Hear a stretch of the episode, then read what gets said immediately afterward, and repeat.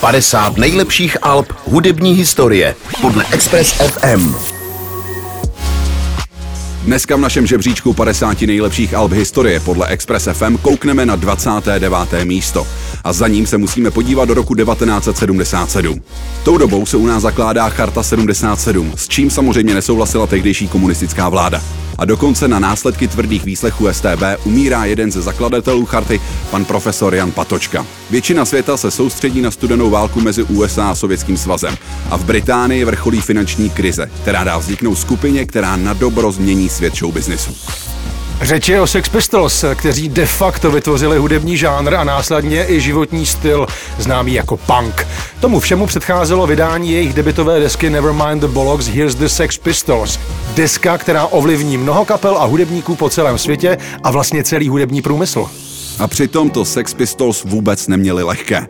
Klacky pod noho jim házela tehdejší puritánská společnost, spoustu překážek si ale vystavěla i sama skupina. Už během nahrávání jejich debitové desky panovaly mezi jednotlivými členy napjaté vztahy, které odnesl původní basák skupiny Glenn Matlock.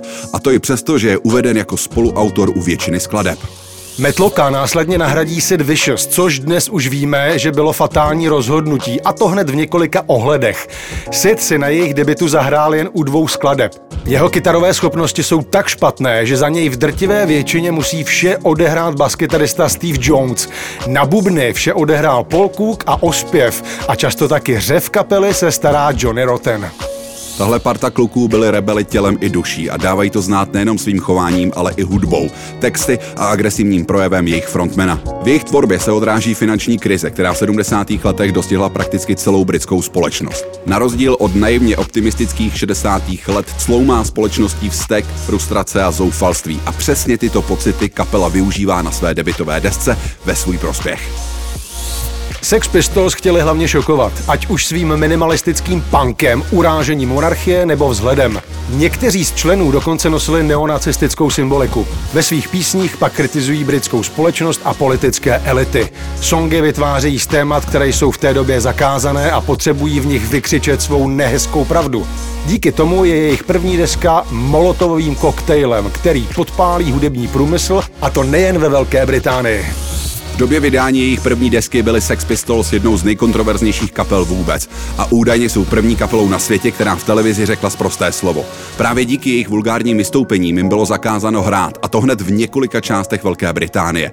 Ke kontroverzi přispěl i název jejich debitové desky Nevermind the Bollocks, Here's the Sex Pistols. Médiím i hudebním prodejcům dost vadil výraz bollocks.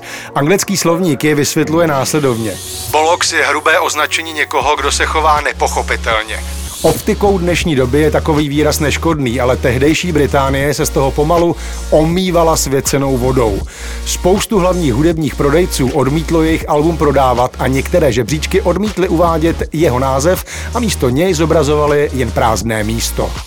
I přesto se album dostává na první místo britské hitparády a za dva týdny od vydání se stalo nejprodávanějším albem v zemi. A tento úspěch udrží ještě víc než rok. Na konci 80. let ho magazín Rolling Stone označuje za druhé nejlepší album posledních dvou dekád. Ve Velké Británii i ve zbytku světa pak díky Sex Pistols vzniká spousty nezávislých punkových kapel.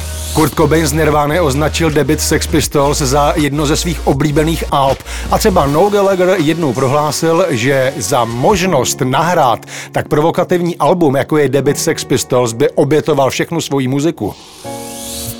I když Sex Pistols nejsou zakladateli punku, tak prakticky definovali, jak by punkové kapely měly fungovat a sami k tomuto žánru přivedli nespočet fanoušků. Jejich debitová deska Nevermind the Bollocks, Here's the Sex Pistols naprosto zbořila hranice a otevřela tak dveře budoucím hudebním rebelům. A proto na ní nesmíme zapomenout ani my. V našem žebříčku 50 nejlepších alb hudební historie podle Express FM zaujímá 29. místo.